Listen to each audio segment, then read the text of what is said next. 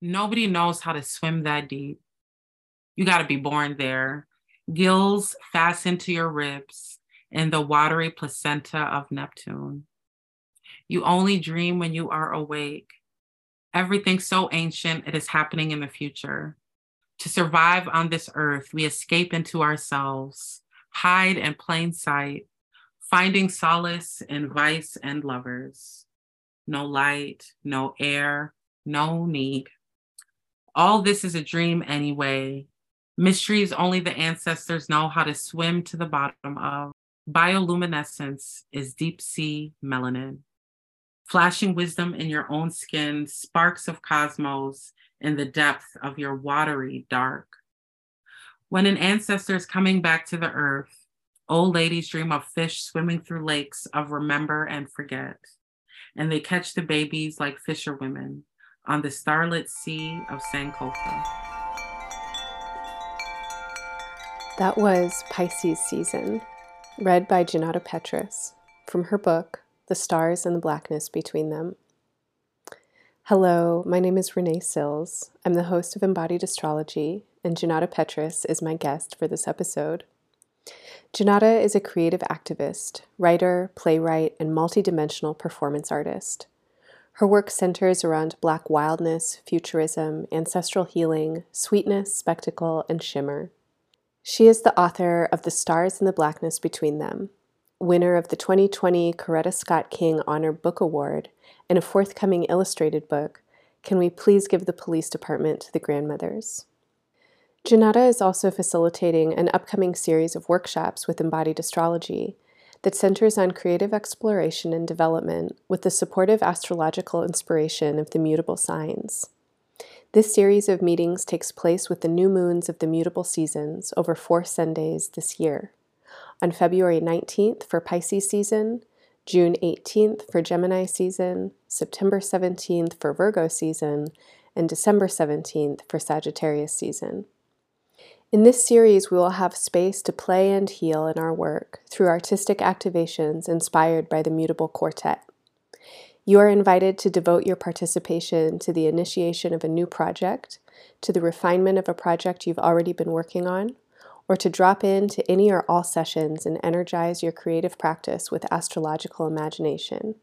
You can find more information on Junauda's workshop series, Artistic Alchemy, engaging in the magical wisdom of the mutable signs for a soulful and meaningful artistic practice and life in the show notes or at embodiedastrology.com in the workshop section. In today's conversation, Junauda and I talk about her journey with astrology and its importance in shaping her writing and characters. She shares about her upcoming workshop series with embodied astrology and the inspiration she finds through the mutable signs, and we explore some ideas about what Saturn's form building and shape making influence might bring during its transit in Pisces 2023 through 2026. I always have such a good time talking to Junauda, and I'm excited to share this conversation with you. Thanks for listening. I hope you enjoy. Junauda, thank you for coming back onto the Embodied Astrology podcast. It's such a joy to be able to talk to you again. Oh my gosh. You know I love you, Renee. You're my my little Leo, my double Leo boo. um, we first connected around astrology on the Instagram, and our connection felt uh, exciting right away, especially around our shared love of astrology. But I realize I've never asked you how you got into astrology and what has kept you interested in it. Like, what has this journey been about for you with the stars and the planets? Mm. Well, I kind of like think the first time I ever stumbled upon astrology was actually um I have an older um not an older my aunt my mom's sister who um when I was I don't know I think I was about 9 she had an astrology book and it was a very kind of basic astrology book you know like just giving the 12 signs and kind of breaking them all down and I remember loving the order and the beauty and the layeredness of how things were described. And I remember being like, oh, my birthday's in this cancer realm, you know, or the cancer kind of date. And that's just the first time I remember just kind of beholding it and contemplating it. And this is my aunt, who's an Aries, um, who's always been kind of like the free, kind of wild spirit, um, of my mom's siblings, you know. Um, and you know, she's a very sort of grounded, actually, person in another way. Like she's an accountant, and or she just got retired, but um, how she represented in my youth was as an example of a wild adult who did things that were free and juicy, and she had a gap like me and you know all of my mom's sisters laugh like so big and loud. And i just there's something about just seeing her gap and like I like just the way trinities laugh you know? So when i think of astrology i definitely connected with this particular aunt. And you know like i think in high school is when i really started to be interested in reading more about it reading about my sign my friends' signs. And then um, again, I think my relationship with it shifted again um, when I was in AmeriCorps and this like hippie homie in AmeriCorps did my whole chart. And that's when I was like, oh, there's levels to this shit. It's not just your sun sign, but it's your all of these things, you know? So I think for me, um, astrology has always been sort of a way that I could feel connected to spirit and connected to inspiration and kind of this otherworldly cosmic space that was always kind of talking to me like whether it was like me gazing at the moon or like you know feeling like into the cosmos and stars like as a kid or i wanted to be an astronaut as a kid like i think that's also connected to my astrology legacy. Um so yeah i feel like that's one of many ways i think astrology birthed me and connected me to myself and my relationship with the stars. Mm, I love that. Um, yeah, I love your enthusiasm for it and how much you weave it in to your life. I mean, we talk about it all the time, but also mm-hmm. your book, The Stars and the Blackness Between Them, has such a strong current of astrology. And in some ways, it seems like it's kind of shaped around astrology. You have uh, zodiacal poems uh, throughout the book. You do poems for all 12 signs that are amazing. And then this character that you have, Afua, um, is an astrologer. Mm-hmm. And I was curious um, as you're developing his character and his interest in astrology, what was happening for you as you were thinking into that relationship for him? And what inspired you to write his character as an astrologer and as um, a, a, teacher in some ways also of um, of Mabel? Um, I think, yeah, I love that question because I do think that for me, once he became an astrologer, he was grounded in limitlessness, even though he was an incarcerated character.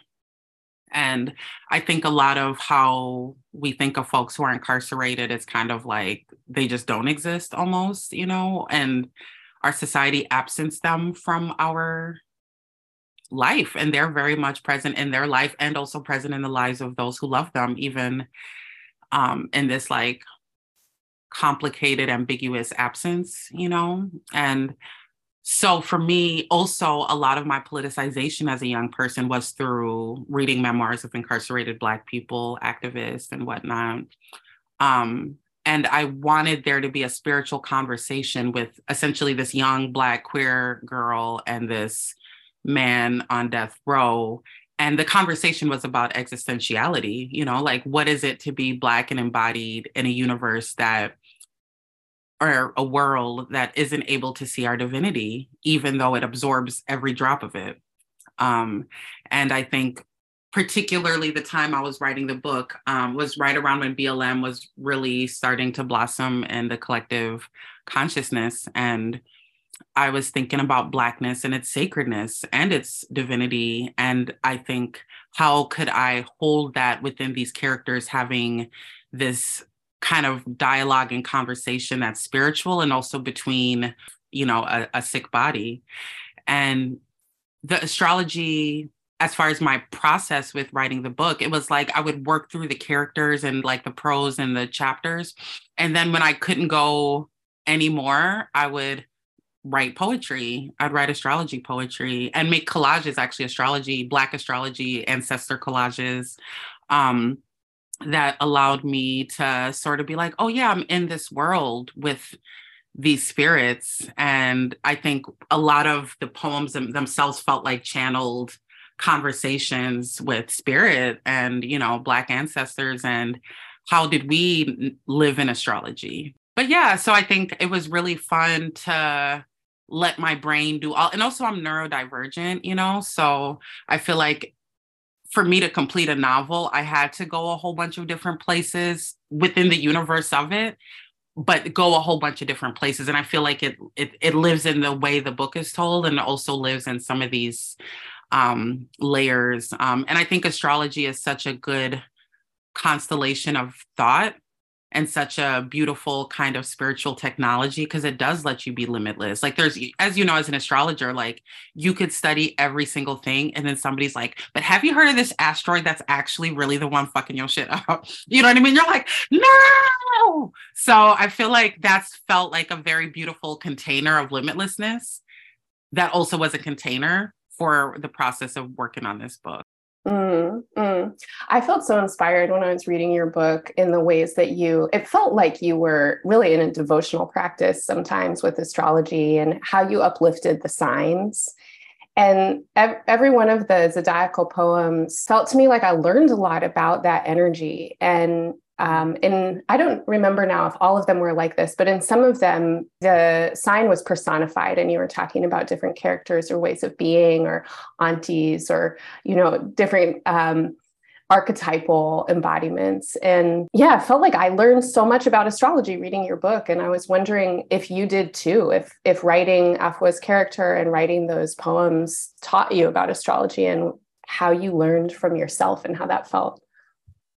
Yeah, it's interesting because you and I, you know, actually really bonded at the astrology conference in Seattle, the NORWAC. Um, and there I learned about astrodrama, you know, so where you could kind of like personify or identify kind of traits and, and, embodiments, almost like theatrical embodiments of the signs. And I think now looking back, even though I wrote the book three years before, I feel like that's definitely part of the experience that I had in writing those poems and kind of living into the characters that um, are part of the book in general. You know, like I think it was a way for me to acknowledge that a lot of how I live in astrology is this embodied kind of intuitive way. And um, i sometimes struggle with the two-dimensional charts you know like i'm still growing and learning that but i think once i live in the embodiment of it and the sort of spirits and souls that live in that energy and the archetypes like you said it's just i get it you know a lot more. And i think uh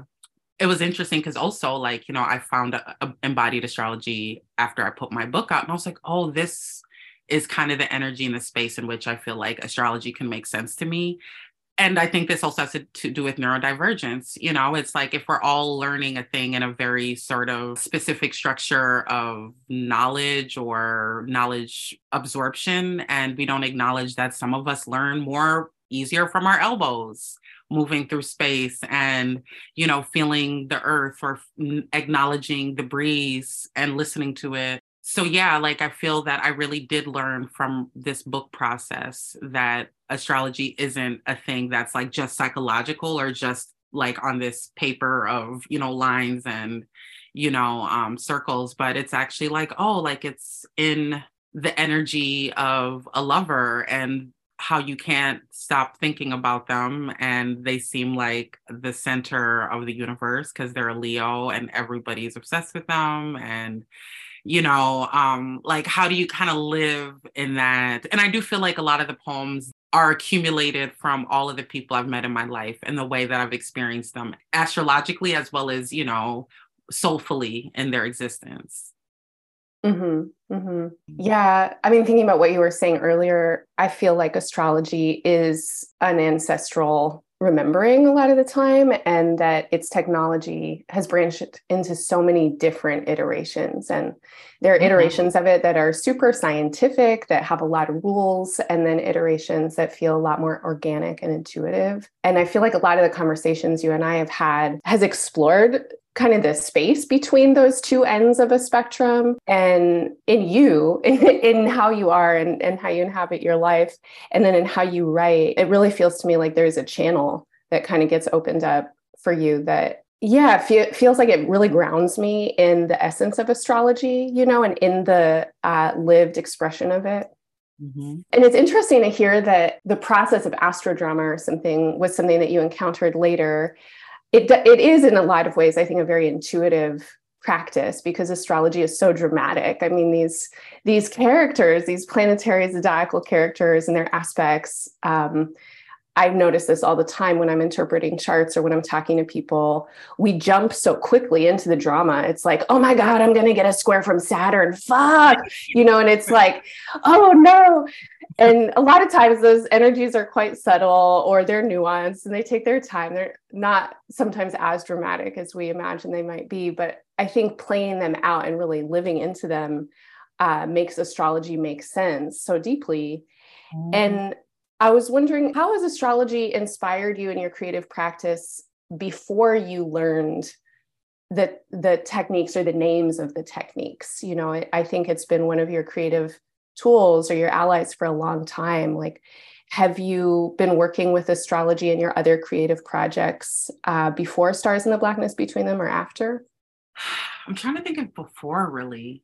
I think like through the stars and the blackness between them, I got to really go all out and really be like, give myself permission to be like, yeah, there's an astrologer character in here. So that means you got to research and study a lot of astrology. Ah, shucks. You know what I mean? Um, so it really allowed me to just go in and let myself run wild with astrology and the intersections with my creativity.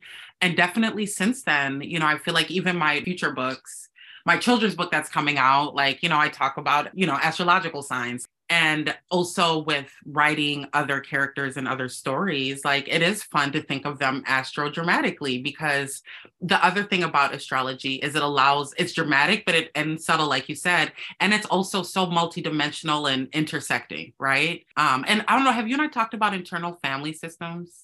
Yeah. I feel like astrology is like in also uh, legacy and relationship with that kind of aspect where there's different parts of yourself. So for people who aren't familiar with internal family systems, it's essentially acknowledging that, you know, we're made of several different kinds of cells and that some of these cells will protect parts of you that they will you know be exiled within you and multiple different elements of yourself and since I've been going through this kind of therapeutic process with my therapist and like, you know, acknowledging the different selves of me, like there's a part of myself that, you know, feels very like I want to present the best version and I don't want to seem like I'm fucked up in any way. Virgo rising, I'm pretty sure that's my Virgo rising, right? There's another part of myself that's like the exiled kind of like, you know, emo, like, you know, nobody cares about how heavy my spirit is and how much I have to hold. And I do feel like that's definitely my cancer sun potentially but also i you know i feel like there's some other stuff going on like where where some of my things are like the certain houses certain things are in for example so anyways like i think it's been interesting like the astrology of it all even tarot like you know is another practice of mine like really thinking around how with each tarot card, there's so much stories, there's so much density and interpretations with each tarot card. And I think I love having some of these containers and technologies, for lack of a better words, and spiritual practices to kind of create a foundation for what I'm writing from. Because I think as artists, both like like really in an ancestral sense, it was very much all of these roots and tendrils that were like wrapped up and like is channeling through us you know through time through all of these other um entities you know both human and otherworldly i think you know we're in communication with on an embodied kind of conscious unconscious level. And i think the stars and the blackness between them a the process of making it and really giving myself that support through the astrology and stuff like that um, to show up um, for myself. Um, but it's also, I think, makes it so that there's more meaning in what I'm saying. Like, there's so many people who like have hit me up and been like, yo, particularly young people are like, reading this book made me think of myself and curious about myself spiritually, you know? And it's not like I set out to write, like, I want to write a spiritual book, but it's like I got very clear that like I had to be in a spiritual relationship with making it and it's been beautiful to see how people have found meaning that I wasn't even consciously trying to put in a thing, but they get to make meaning and live into it in another way. So yeah, I I love thinking about um, the the ways that I feel like astrology really invites us into iteration after iteration and going deeper. And like you said, there's this limitless quality to it where as we learn about it, it really expands, um, I think, the self concept and yeah. helps us understand how how the self is also constructed within a larger self or a larger whole. Um, of what's represented in an astrological chart, which is the whole solar system. And I don't know how far out you want to go or how far out you want to think, but it is a system that is designed to bring us into those relationships. And in that way, it feels like there's infinite amount of creativity and not a lot of uh, limitations on where you could go with it. Mm-hmm. You're about to start a series with embodied astrology uh, I love the title of it Artistic Alchemy Engaging the Magic of the Mutable Signs for a Soulful and Meaningful Artistic Practice in Life. Um, I would love to hear you talk a little bit about this series and how you're thinking about it and what you want to explore within it. And yeah, how you're holding astrology also as a container for group process and uh, mutual support or collaboration yeah, I feel like, oh, thank you for asking me about that. And I actually had a great conversation with my friends last night, telling them about this class, actually, because I think for me, um, I think somewhere somebody said, like, you know, to really learn something, you must teach it, you know. Don't know where the quote is from, don't at me. But um, I feel that, you know, this particularly this class and even just this conversation around my experience of writing a book astrologically and wanting to give the container of astrology to folks um, and know that there's so much limitlessness within this structure that we all love to play in, which is astrology. So the first class is within the mutable sign of Pisces. And oh, Pisces. Oh my gosh. People talk, we talk junk about, I don't talk junk. First of all, I never talk junk about any sign but I love me some Pisces energy. And it feels so juicy to just be like, yeah, we're starting off juicy as artists because that's where it comes from anyway. It comes from the juiciness. Everybody wants to be in that super fecund and succulent space of possibility, you know, and also this dreaminess, you know, this like sort of uh we're all connected we're all one we're all a part of this you know genius pool of possibility and insight and wisdom and intuition and um all of the things right? I think like pisces is a good place for us as artists to be centered and reminded it actually makes me think of the body um is a chart you know that you have and how you start with pisces before you go into aries because i do think there's a sort of nice little pivot with that grounding because I think Aries energy that's Mars centered. It's very like spring. Yeah, spring is when it's popping. When and Pisces is like, nah, there's so much deep shit happening here, y'all. It's so deep. It's so underground and in the fields. Like this is where we can understand some shit, you know?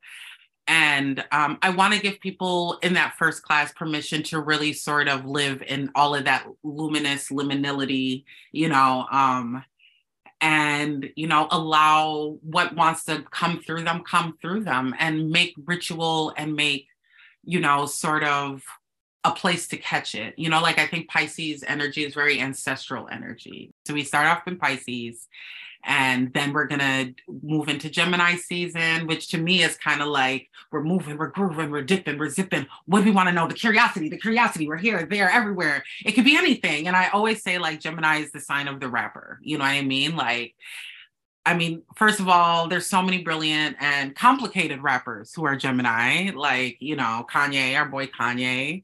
Um, we have Kendrick Lamar, and I don't think he's complicated, just Kanye. Um, Kendrick Lamar is amazing. Obviously, Lauryn Hill, uh, Andre 3000. Uh, we have um, uh, Prince is a Gemini, and these are obviously the sons, their sons. So I don't know where Gemini lives in everybody else's chart. And Gemini is, you know, prominent in my chart um, with the Mercury and Mars and the 10th house um, of Gemini with a Virgo rising. Um, so I just think like Gemini's permission to be like, yeah, y'all, let's just throw it all at the wall recklessly, you know, like I mean, where Pisces kind of like juicy, delicious gatherings and we're floating and we're dipping and diving and oh we're in the cosmos now. Oh we're a jellyfish. Oh we're an alien. Like gemini is like you know like what? Like okay cool. Let's go there then. Let's we aliens now. Okay so what's this universe like? Okay you know like i think gemini is to really just go off somewhere.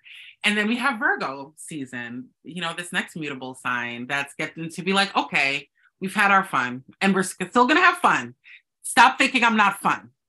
Okay, I'm a Virgo and I'm ready to actually hone in on like, well, what is it that I'm really wanting to make this thing? We've spent all this time exploring and feeling this thing out. And now I'm using that intuition and that alignment and that precision to really get clear about how this thing will be shaped. And thinking about, I don't know, there needs to be another word, but editing. Like I like to think of it almost as a, shaping into something like how are we shaping this into the world? You know like i think of virgo energy as you know sort of like okay this you know here we have this delicious tree that comes from the earth. Here we have all these beautiful flowers. Like how are we actually understanding that a sunflower has these kinds of seeds and these kinds of petals? And of course there can be gazillions kinds of sunflowers but we're also kind of just getting clear about what the shape and the thing of it is yeah, just thinking about that craft and like medicinal quality of Virgo synthesizing something to its elements of use. Yeah, I love this. Keep going. Um, so Sagittarius, I think Sagittarius is like, okay, you done made something or you done been with something for a while. Where do you see this in the world? How do you want to live with this in existence? You know, like I think Sagittarianness is very much like, you know, you're dipping with your thick ass horse legs and you got your bow and arrow and you're like, shit, I could really just pop this shit anywhere. You know what I'm saying? Like, and I think I want people to feel that sort of levity kind of move forthness. And like, you know, so what does it look like? Okay, maybe you've been working on a dance this whole time, you know, and you're like, okay, maybe I want to share this in a house concert, you know, and invite this friend to play some records while I dance this out and invite people, or maybe I'm created this menu you know what I mean? And I like really thought about all these different, like, I really wanted to be a thing where, you know, people could think of all of this magical stuff that they've done, whatever their art practice is, and be like, okay, and now how am I going to share it? How is it going to move forth in the world? How is it going to, you know, lift the light into the world? You know, so I think uh, the journey, like, I, I, it's a thing where people could come in for obviously each section and or all of it. You know, um, but I think they should you should bring like if you have no art idea at all for a project right now, pull up. If you're like I have a fucking book deadline and I'm like I hate writing. I literally hate writing. Pull up. I got something for you. You know what I'm saying? Like it's really going to be a generative and fun and juicy space. And yeah, I do think the mutability of it is like yeah, we're just going to kind of like stay in constant movement, you know, whether it's like a rocking, whether it's a shimmy, whether it's a like, you know, sprint, you know, whether it's a float, you know, it's like we're just going to stay in movement and stay supple and know that from us being in that space, we could like, you know, give birth, you know, from softness. And softness in the world is a good thing. Mm, it chills. Yeah, I feel like I feel like the mutable energies are so um, they're so intelligent you know and it's this exquisite intelligence of change and transformation and turning one thing into another thing and all the mutable signs are following the fixed signs moving towards the cardinal. It's like how do we take something that is a form break it down reconfigure it and then reimagine and rebirth it? And um, when we've been talking about this series, I know I've been personally really excited because I feel like I have so many creative projects that I haven't been able to focus on. And um, I don't, I, I've been having a lot of trouble over the last few years giving myself a container, like a creative container. And it feels necessary for me right now, I think, in a lot of ways, to have somebody else hold that and so, first of all, just thank you for holding this creative container for me and for anybody else that comes along on the journey. Um, and then, yeah, secondly, thank you for letting this mutable energy flow through you into this container. Um, you're such a a mutable magic mama. Like your chart is just so informed by mutability and I'm I'm wondering how you feel mutability or what's magical about it in your life in general and how you resonate with with mutability as a theme. Yeah.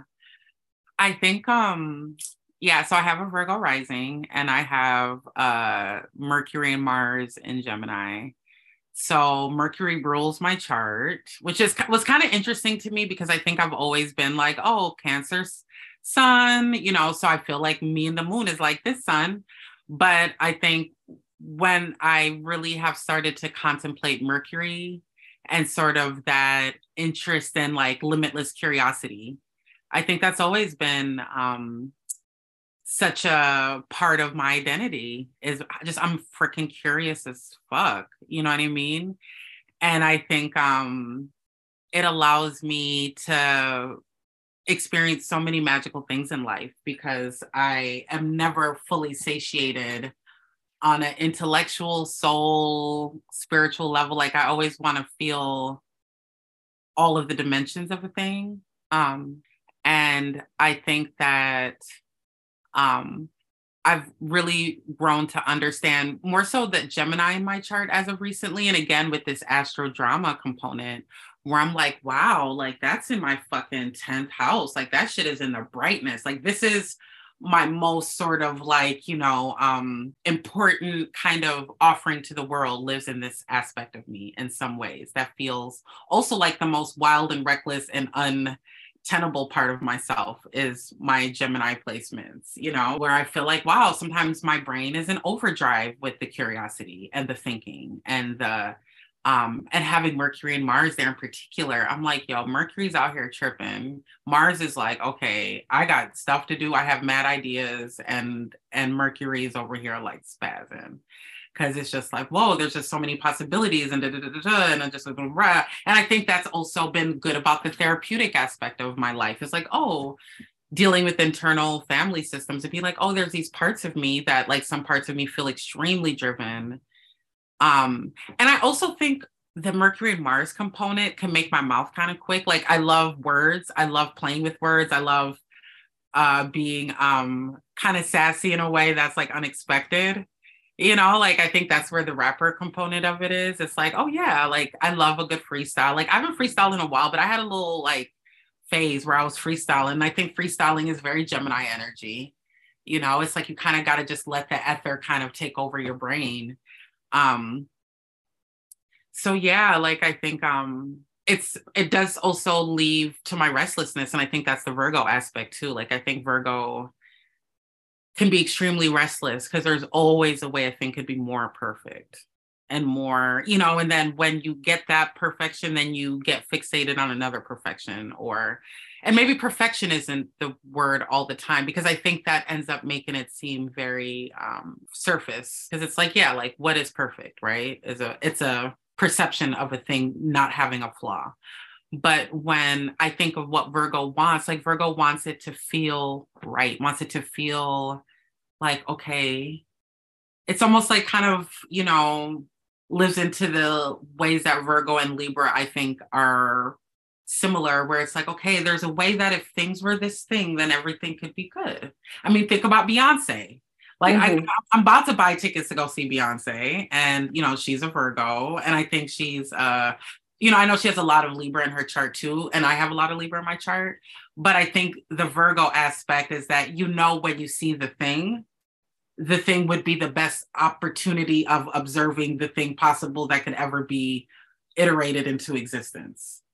You know, um, I think that's Virgo energy. And I don't, I think it shouldn't feel like a slavery either. Like, I think that's what I love about Renaissance. And it's like being very dance and very free and very like, you know, like Virgos can be kind of freaky, like like kind of being like, oh, I'm definitely gonna get into the absolute sort of like I'm going I'm gonna want to study the pleasure to serve you in whatever way that makes you. So I also feel like the aspect of service could also be kinky with Virgo, and I think that's also a thing I'm exploring where I'm like, oh wow, like actually some of my restraint and some of my curiosity and some of my hiding and some of my like total uh, fixation and obsession is actually part of my kinkiness that lives both sexually and creatively. Um, so yeah, so I feel like Gemini is very much like, oh yeah, like I'm I'm kind of like, you know, both Gemini and Virgo kind of have that like freaky, kinky, curious, um, like I want to make the thing the thing that feels so like mwah, chef's keys. So mm-hmm, mm-hmm. I don't know. What do, you, what do you think? How do you think all of the mutability lives in my existence as a astrologer and homie? Well, you know, I remember the first time I looked at your chart, I was really struck uh, by the placement of Vesta, an asteroid, exactly conjunct to your Virgo ascendant. Mm. And that, you know, you were just talking about Virgo as a perfectionist energy and Virgo in service. And I think of Vesta as, you know, really a, um, a symbol of the divine feminine and the quality of devotion in all of us when it comes to tending what is life-giving and what is vital and um, I've I've certainly experienced your or parts of your perfectionism, you know, and we've talked about it, and it's I definitely feel uh, the kind of constant churning, you know, that is happening in you around like what's next and how is this going to be better and what am I going to do with this? I feel really inspired by that in you, also, by the way. But I also feel this very consistent thread in the um, in the way that you approach not just your work but your life, you know. And I think that's the ascendant sign with a question of of what is this in service to you know and i see you constantly bringing the part of you that is devotional and like showing up to conversations no matter who they're with with a kind of yeah like devotional um affect you know where you're uplifting you're looking for what's vital you're not bypassing or like uh ignoring what's what might not be something that we want to devote ourselves to it's like you can speak uh, your mind and you have that kind of quickness that you were talking about with that Mars Mercury in Gemini, but it just feels like you're a priestess, you know, in your work. And a lot of what you're doing a lot of the time is channeling. And you have that mutable T square in your chart, you know, with your all your cardinal angles, your uh, ascendant, descendant, midheaven, IC are uh, in the mutable signs. And then yeah, I just feel you're you have Neptune and Sag right at the base of your chart opposing that Mars and Mercury and Gemini. So when like when you're having a million ideas, it also feels deeply grounded in something that does seem spiritual, you know, as it's coming through you. And it does feel deeply ancestral and limitless in that mm. uh, ancestral resonance. Like I've heard you talk about your connection with the more than human realm and so many different kinds of humanness. And it feels like you and your awareness of yourself are so expansive. And that I really feel that in your mutability for sure. Mm. Wow. Thank you, friend. I love that. I love I love it so it's always so wonderful to hear your uh readings because of course I listen to your horoscopes um all the time several times a month. Um, but it's fun when I get to have you look at my chart and reflect some things that, because you know, it's always like, oh, that does make sense. Because I guess I never think about my Neptune in Sagittarius in the fourth mm. house. And I'm mm. like, oh, yeah, because I'm always thinking about, oh, the Gemini shit and Mercury, Mars, or my Venus and Leo, kind of not, you know, I'm also, you know, sometimes thinking about my North Node. Like there's sometimes I'm thinking about parts of my chart and I'm kind of really thinking about it and reflecting on it. But Neptune and Sagittarius in um, the fourth house, because I never think of myself as having anything in Sagittarius, but I'm like, no, I fucking do. And it's Neptune in mm-hmm. my fourth house of like family, home, ancestral, you know, aspects. So, mm-hmm. Mm-hmm.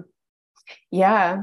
Yeah. I find, um, not with all Virgo rising charts, of course, but um, Sagittarius in the fourth house is often, you know, people who have really diverse families that they come from. I know your family comes from multiple different places, and you oh, know, yeah. you've grown up with um, uh, like an awareness of being an immigrant too, and like having streams from many different places. You've traveled a lot. It's like mm. I feel like you speak a lot of different languages within English. You know, you speak the language of playwriting and freestyling, and, you know, a political activist and an author and a parent. And you're you just switch between them so fluently. And I think you've had to, you know, in your life, like you've you've been required um, to hold a lot of of different perspectives and awarenesses and languages.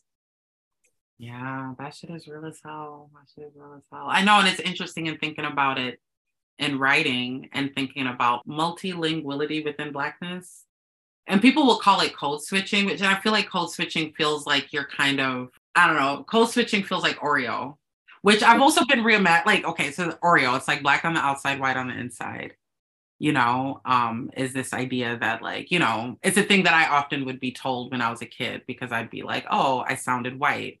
And there's certain spaces, like with my family, where I sound more West Indian, but then I also sound more Yankee to them than West Indian. And then I sound to, you know, the kids in my community who are Black kids from more so um, Black American migrant spaces. Like to me, you know, I just, I sounded West Indian, black, but also from the hood, but also like, mm, you know, it's just like, oh, that's an Oreo. But I was like, Oreos are such good cookies, you know, and they're delicious. And I literally was just like writing a poem recently, and I was like, man, fucking Oreos are delicious. Why did I feel so sh- much shame and being an Oreo, you know? And I'm not white on the inside, but I am creamy, I am soft, I am sweet on the inside. You know, it's like, so what? They made the cream white. The cream could have been any other color, but whatever. But I'm still soft and sweet and creamy on the inside. And I and I think that's part of my like healing work, you know. But yeah, definitely feeling like um there's so many people who, according to where I'm at, you know, like my being and my expression feels a reflection of, you know, my existence. And, you know, like how do I um as a writer kind of speak like i said to this you know black multilinguality that i think a lot of black folks move into different spaces like you know i got a homie um malika who's from la and she used to be married to a trini and she do a better trini accent than i do you know? And also is a comedian and a rapper and super freaking smart you know like i think there's just all of the different ways that I see her comedic intelligence in her speaking. And yeah, I have a lot of friends, you know. I think about my friend Val in Aquarius.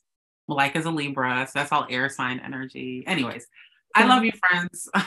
but like, you know, just the ways that people can be in multilinguality um, with themselves, and particularly Black folks. Like, I do think there's like the hip hop tongue, the like diasporic black tongue. Yeah, so I, I do think about that, especially within this like Neptune and um Sagittarius, like, you know, how so much of us are from recent migratory kind of experiences, like whether it's like, you know, a lot of the kids who I grew up with were black kids from Chicago, like almost all of them. Like I was like the only kid not from Chicago and I was devastated. Cause I was like, like these kids are flyer than me.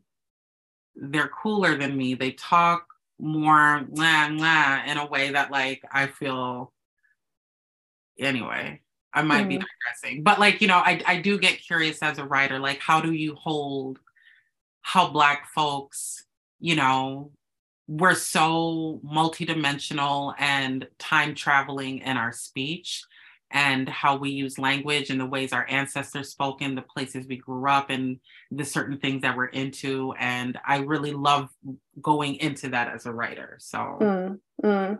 yeah i mean that that feels like magic and i think that mutability definitely feels like part of that and it brings me back to talking earlier about how you got into astrology and like your approach with it and this sense of mutability, picking up a little bit of this and a little bit of that. And like, I'll take some from here and I'll take some from there. And then what can I, maybe sometimes intentionally, what can I do with this? Or I'm picking up some of this, I'm picking up some of that. And this is now how I'm experiencing it and expressing it. And it's going to be this braiding together of different languages, different influences, et cetera. And to me, that feels like advanced neural networks. You know, that feels like mycelial intelligence of recognizing that one language is never going to be sufficient you know for the entire globe to converse. We need multilinguality. Biodiversity is what creates life. And so that yeah like both ancestral remembering but also lived experience within society that you're talking about for black folks to exist in um, feels like it demands that kind of mutable magic you know an ability to remember make sense of create new language for and recreate within systems that are not designed to give that kind of vitality but to find the essence in them that is vital. Yeah i love you know i love you so much for bringing up the shrooms of it all.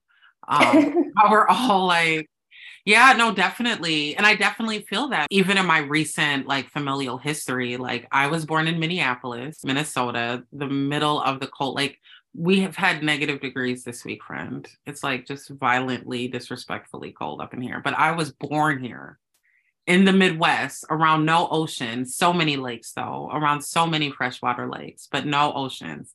When my parents talk about being by the water, they're talking ocean. They're talking you know, Trinidad, St. Croix, you know, they're talking about these whole other ecologies and universes that like they're born from, like that's their existence. And they're raising me from that sort of emotional and psychological and spiritual and ancestral interiority. Um, but it's a place that I have no knowledge of. Like I don't know it. And I think like that's definitely the stuff a lot of, you know, immigrant kids talk about is that you're living in this um collapsed uh space and time you know with your parents like where in their reality it's only where they're from and where you're and you're from this place and it's the same. So yeah like i uh i feel like so much of when i really think about what i'm trying to make sense of in my writing is you know just making sense of like wow like us as black folks we're really borderless you know like I guess that's what I'm trying to say, you know, because I, I want to be mindful of not, you know, um, wanting to like acknowledge the diversity of Blackness because we're so diverse. And I think we're so um, flattened in our society, um, Blackness is, even though it's so clear how, you know, multidimensional it is. And that's whatever. But I also think that um, I'm into this uh, understanding of like, oh, wow, like, when they snatched us all, like my wife is from Cameroon and I went to like the slave sort of uh stolen castles where they took enslaved people. And you just saw where they just like gathered everybody up and then put them in a freaking um like dungeon and then put them in a boat. And some of them boats went to Jamaica, some of them boats went to Trinidad, some of them boats went to North America or to uh, the US some went to Brazil, a lot went to Brazil, you know, and you're just like, damn, who the hell are we? We're we're all of it and we're we're we're beyond it. So, anyways, friend. Well, that actually feels like a good segue to a question that I have for you about Saturn and Pisces. Um, because uh, Saturn as an archetype, like all of the archetypes, is of course complex and multifaceted, but it can definitely represent themes around um, policing and authority and uh, dominant kinds of ways of being or oppressive ways of being that then seek to enslave or employ you know around whatever its objectives might be. And so it represents restrictions obstacles um, in in some of its associations it can represent you know actually like a boss or an authority or someone who enslaves. Um, but on the other end of its spectrum, it brings us into eldership and maturation. The way that I resonate a lot with Saturn is as a deeply feminine archetype and an archetype that brings us uh, to like the idea of the council of grandmothers or the, the council of grandparents. Um, and in your chart, Saturn has moved from the fifth house of creativity and creative expression into the sixth house of jobs and, you know, kind of making things uh, formed in a particular way that have sometimes something to do with career. And you recently published a children's book based on your poem. Could we please give the police department to the grandmothers? And that feels like a very um, succinct possibility for Saturn and Pisces. And yeah. this, you know, this archetype that uh, wants to be reimagined, right? An immutable sign, this kind of feeling of how do we take one thing and turn it into another thing? And I'm wondering if you would talk a little bit, um, you know, if you want, if it inspires you about how you read Saturn's archetype and how you see the role of grandmothers and elders in society as being an antidote or alternative or place of imagination for a transformation to the roles that police currently hold and have held. Yeah. Um, okay. So I love a this conversation around Saturn and all of the ways that you're kind of reimagining Saturn, more so like crone energy rather than like, you know, scary daddy energy. Um, and I love, especially when I think of, you know, where does safe and magical um, kind of structure and boundaries come from? And I think of, you know, strangely, even though it's a children's book, I think about, you know, I'm not even going to go there because I'm just thinking about something else. But I think, you know, within this space of this children's book, like respecting and loving this authority of grandma authority, that's so loving and so deeply caring.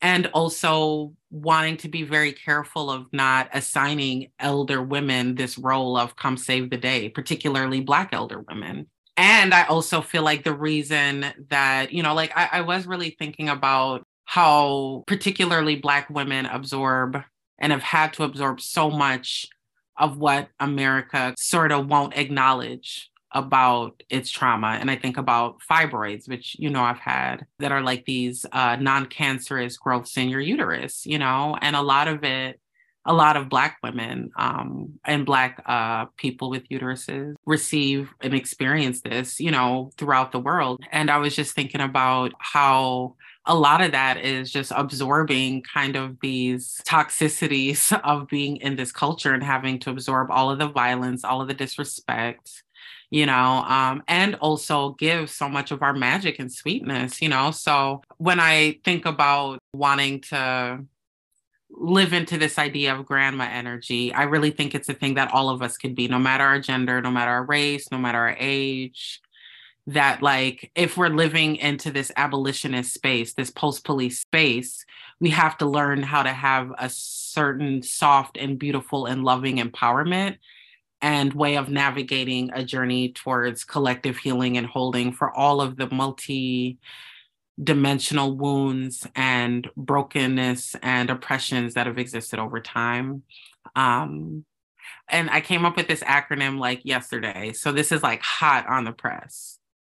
Debuting on the Embodied Astrology podcast. The acronym of grandma is getting real abolitions now dreams may awaken. To me, I'm like, we could all be grandmas. We can all be grandmas of like, you know, getting abolition. You know, how many times, you know, how many ways do we need to get abolition? It's going to be a meditation, it's going to be a practice, it's going to be like multiple technologies of like healing from all of these ways of trying to overpower and extract from each other, from nature, from all the other species. Um, so I do feel like abolition is also multidimensional. Like, how do we see that as part of the environmental work? Is lives in abolition, you know, and lives in dreaming and lives in uh, all of it. Mm-hmm. Yeah, yeah, that really lands. I, I feel like Pisces um, is so often associated with the 12th house and these places of th- that are sometimes talked about in such a carceral way and experience um, you know where there is a loss of self or there's a kind of enclosure around the self that doesn't um, allow for interaction or expansion in an external way and then asks for the interaction and expansion to happen internally and spiritually. And like you said in very multidimensional and spiralic and overlapping ways. And as you were talking, I was writing down some words that to me just resonate so deeply with Pisces, like abolition and dreams may awaken, right? This kind of sense of Pisces being a dreaming state and Saturn's presence there, asking for something, right, to be realized. Um, you were mentioning absorption a bunch, and um, you know, in society, the absorption that um, I think, yeah, lands upon the bodies of Black women and and people who are living in the intersections of marginalization, where there's um, what you said, you know, this this absorption of so much and then at the same time a, a, need to give magic and sweetness like to do this alchemical internal work that then also like pisces is depleting. I mean it takes so much and it takes from every different level of one's being. And i'm thinking about pisces as a as an energy that is sometimes channeled through neptune as its planetary representative and neptune is currently in pisces and over the next couple of years as Saturn moves into Pisces, Saturn is moving towards a conjunction with Neptune.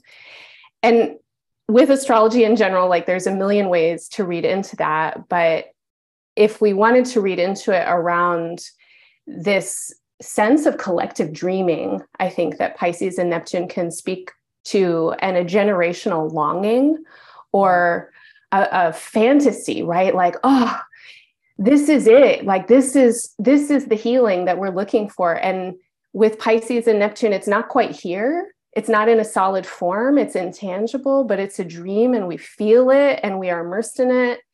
And then saturn comes in and it wants form right? And it's doing this work of restructuring. And um, you know i think that this transit potentially has a lot of possible support for people who are doing abolition work for example and i'm wondering um, you know f- for you in the in the place that you hold in your life which branches into so many different areas i mean you are such a prolific creative genius but you're also an activist and you're deeply rooted in minneapolis and the activism has been happening there for several years. Um, do you think that we can harness this energy for a collective push uh, to do the abolition work or to uh, defund the police and, and refund more social projects? And what do you imagine um, that this activism might look like in daily lives and in our communities? Mm. I love that question. Yeah, I, I like to think so. You know, I'm extremely hopeful. I love that we're kind of slowing down and getting curious about what foundations we need. And I think that's happening individually. And I also think it's because we are dreaming big. You know, it's like we're dreaming big. So, thus, how do we live into understanding that there's different foundations and kind of um, resources and skill sets that we need to have. So I love thinking about Neptune and Saturn and Pisces together, dreaming together, um, and thinking about Neptune dreaming and having all these ideas, and then Saturn kind of being like a life coach, you know, almost energy, like kind of a little naughty life coach. Cause it's like, yeah, like it doesn't have to be all painful. It can be very like pleasurable, you know, pleasure identified in the healing um, I think that's a part of the healing too. Um, is like how do we live into things feeling good as a you know metric for what it is we're trying to do. Um, and I'm really excited to think about like yeah what I mean so like with this poem you know um, that really came from a place of sadness and like just like wow man you know around the time Michael Brown was murdered I was working in a puppet parade um, slash mask and puppet parade in Minneapolis called the May Day um, Parade. And that year we decided the theme was Black Lives Matter. Um, and I decided to create a section called Black is Sacred and really sort of acknowledging that, like, wow, you know, for what Blackness has been to the United States, we get to be sacred. we get to be protected.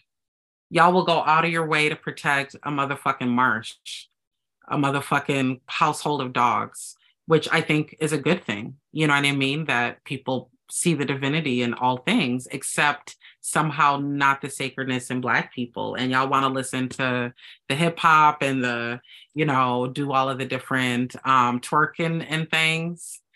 And um, so I just feel that that's also part of the um, you know so anyways that is where the grandmother's poem came from was like i want to live into the sacredness of black people And um, when Michael Brown was murdered, I thought about how the police man, I forget his name, who killed him, like justified it by like, oh, he was so terrifying and monstrous and had like Hulk like strength. And I just shot him dead.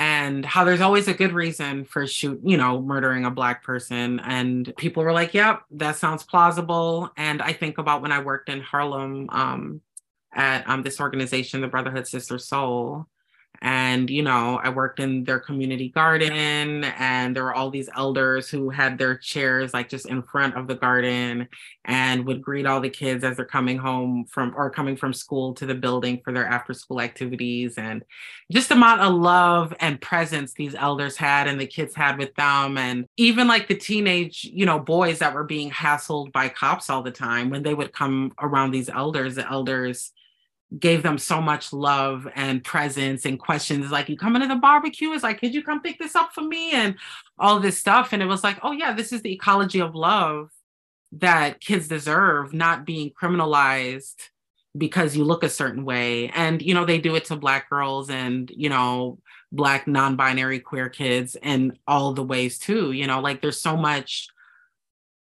disassociation from getting to be ourselves because we're always being put into this fiction of white fear and fragility and fantastical.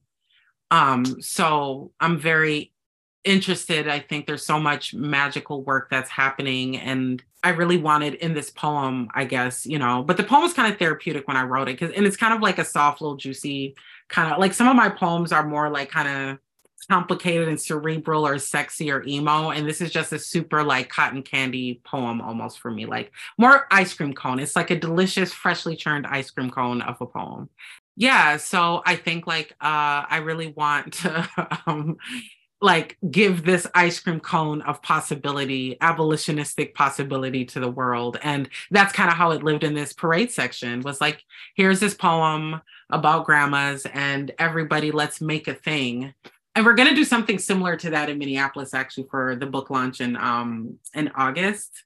Um, I'm having a book launch in April and then another like kind of block party with the Pillsbury House, um, where I went to daycare and I've performed out of there. We're having a block party inspired by these grandmas, and we're gonna have all this puppet and you know floats and weird shit. So it's yeah. So so anyway, so I think uh I do hope we have abolition. Like I hope it gets like to be I hope as we build it, we know that it can be also a soft process where we don't have to abuse ourselves anymore to get freedom.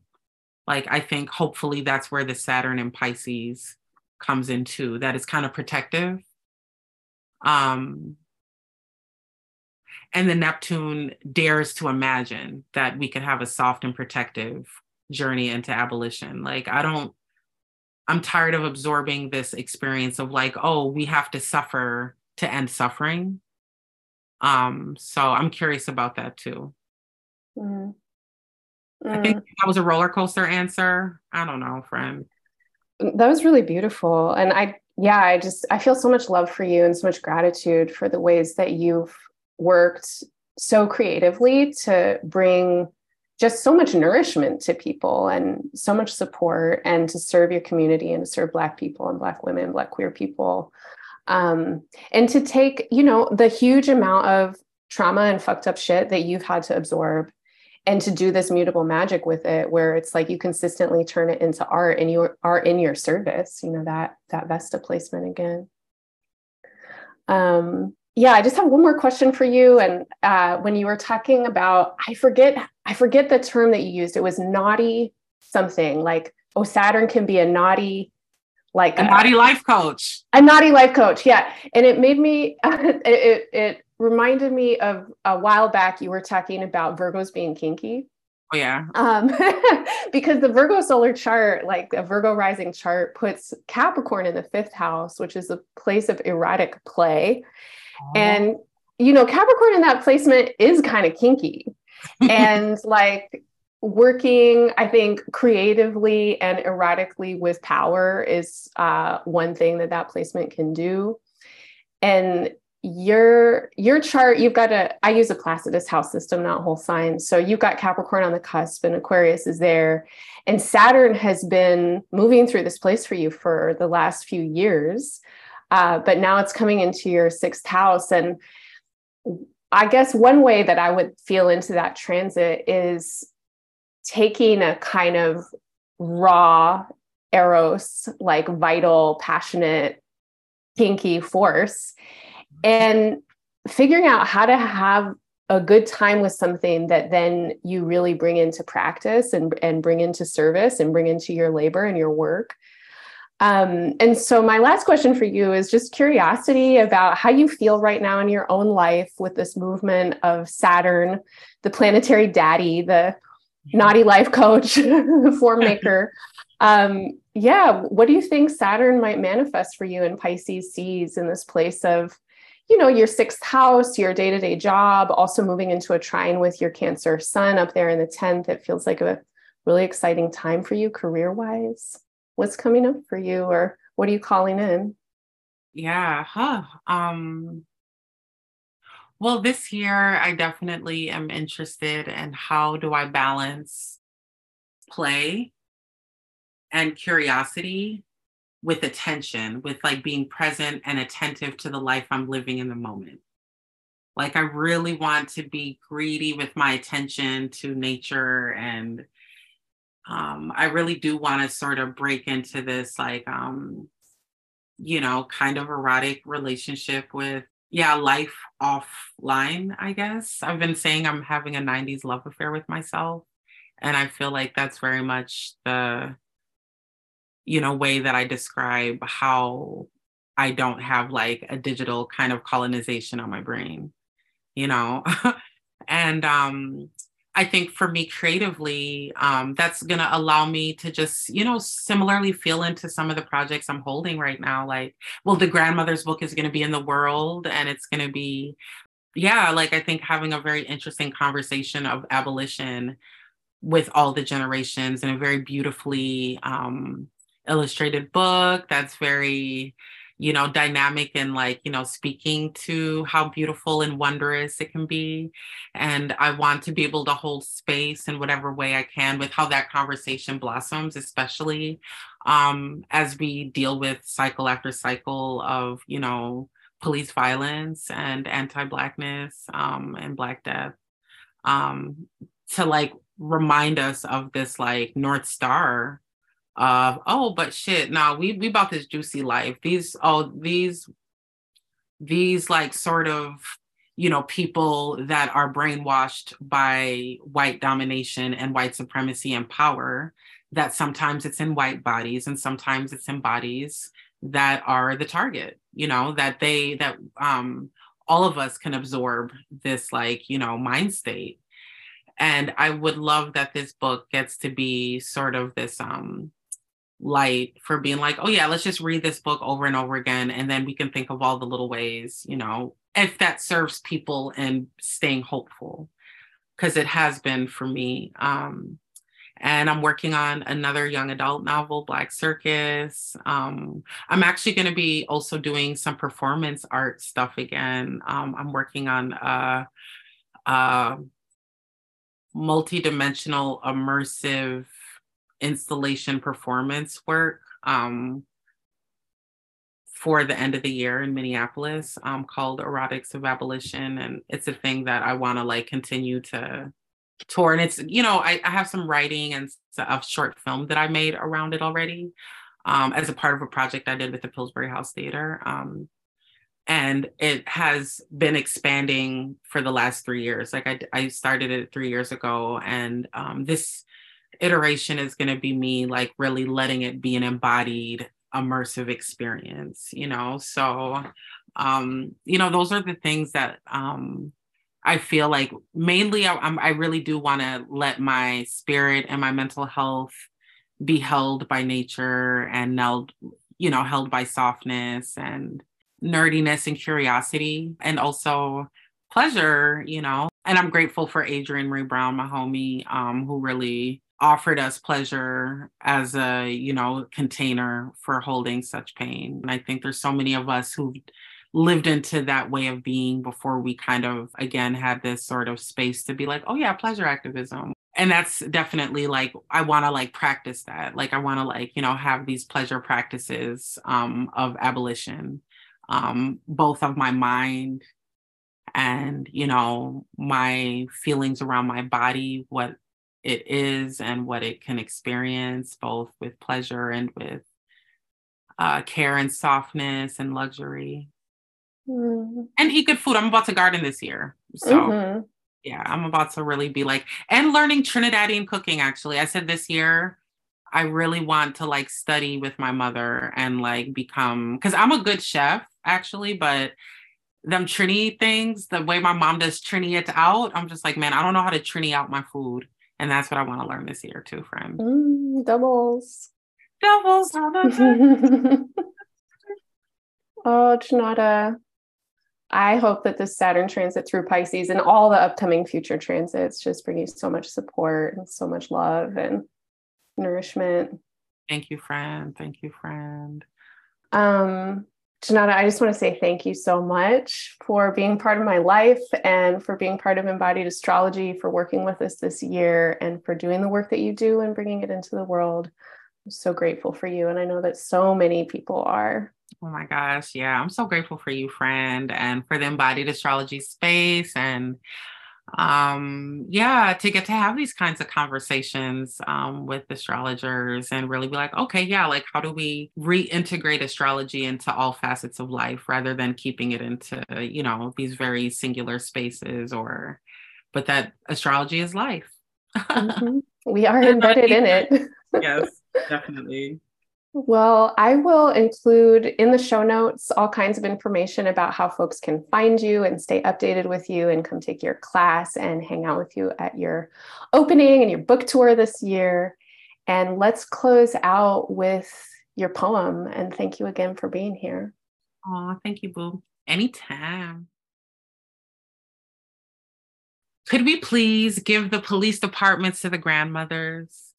Give them the salaries and the pensions and the city vehicles, but make them a fleet of vintage Corvettes, Jaguars, and Cadillacs with white leather interior, diamond in the back, sunroof top, digging the scene with the gangster lean. Let the cars be badass.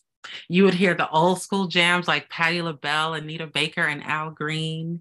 You would hear Sweet Honey in the Rock harmonizing on We Who Believe in Freedom Will Not Rest bumping out the speakers. Ooh, and they got the booming system. And if you up to mischief, they will pick you up swiftly in their sweet ride and look at you until you catch shame and look down at your lap. She asks you if you are hungry, and you say yes. And of course you are. She got a crown of dreadlocks, and on the dashboard, you see brown faces like yours, shaved, buttered, and loved up. And there are no precincts just love temples. They got spaces to meditate and eat delicious food, mangoes, blueberries, nectarine, cornbread, peas and rice, fried plantain, fufu yams, greens, okra, pecan pie, salad, and lemonade. Things that make your mouth water and soul arrive. All the hungry bellies know warmth all the children expect love. The grandmas help you with homework, practice yoga with you, and teach you how to make jambalaya and coconut cake from scratch. When you're sleepy, she will start humming and rub your back while you drift off. A song that she used to have the record of when she was your age. She remembers how it felt like to be you and be young and not know the world that good.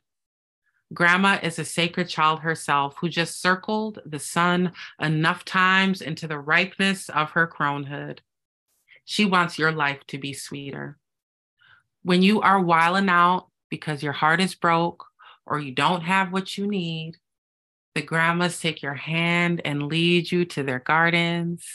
You can lay down amongst the flowers, her grasses, roses, dahlias, irises, lilies, collards, kale, eggplants, blackberries. She wants you to know that you are safe and protected, universal, limitless, sacred, sensual, divine, and free. Grandma is the original warrior, wild since birth, comfortable and loving fiercely. She has fought so that you don't have to, not in the same ways, at least. So give the police department to the grandmas. They're fearless, classy, and actualized, blossomed from love. They wear what they want and they say what they please. Believe that. There wouldn't be noise citations when the grandmas ride through our streets, blasting Stevie Wonder, Nina Simone, Marvin Gaye, Alice Coltrane, Jimi Hendrix, KRS One, all that good music. The kid's gonna hula hoop to it and sell her lemonade made from heirloom pink lemons and maple syrup. The car is solar powered and carbon footprintless. The grandmas design the technology themselves. At night, they park the cars in a circle so all can sit in them with the sunroofs down and look at the stars, talk about astrological signs, what to plant tomorrow based on the moon's mood, and help you memorize Audre Lorde and James Baldwin quotes. She always looks you in the eye and acknowledges the light in you with no hesitation or fear. And grandma loves you fiercely forever. She sees the pain in our bravado, the confusion in our anger, the depth behind our coldness. Grandma knows what oppression has done to our souls and is going to change it one love temple at a time. She has no fear.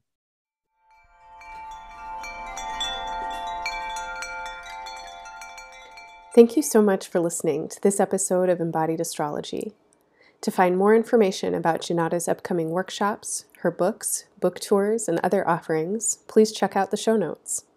If you enjoyed today's episode, please share it with your friends and networks. Leave us affirmative reviews on your favorite listening platforms, and consider making a one time or recurring donation to support our future production. You can find more guest episodes at embodiedastrology.com in the Listen section or wherever you stream your podcasts. Stay tuned in with the Earth, skies, and planets by becoming a member of Embodied Astrology.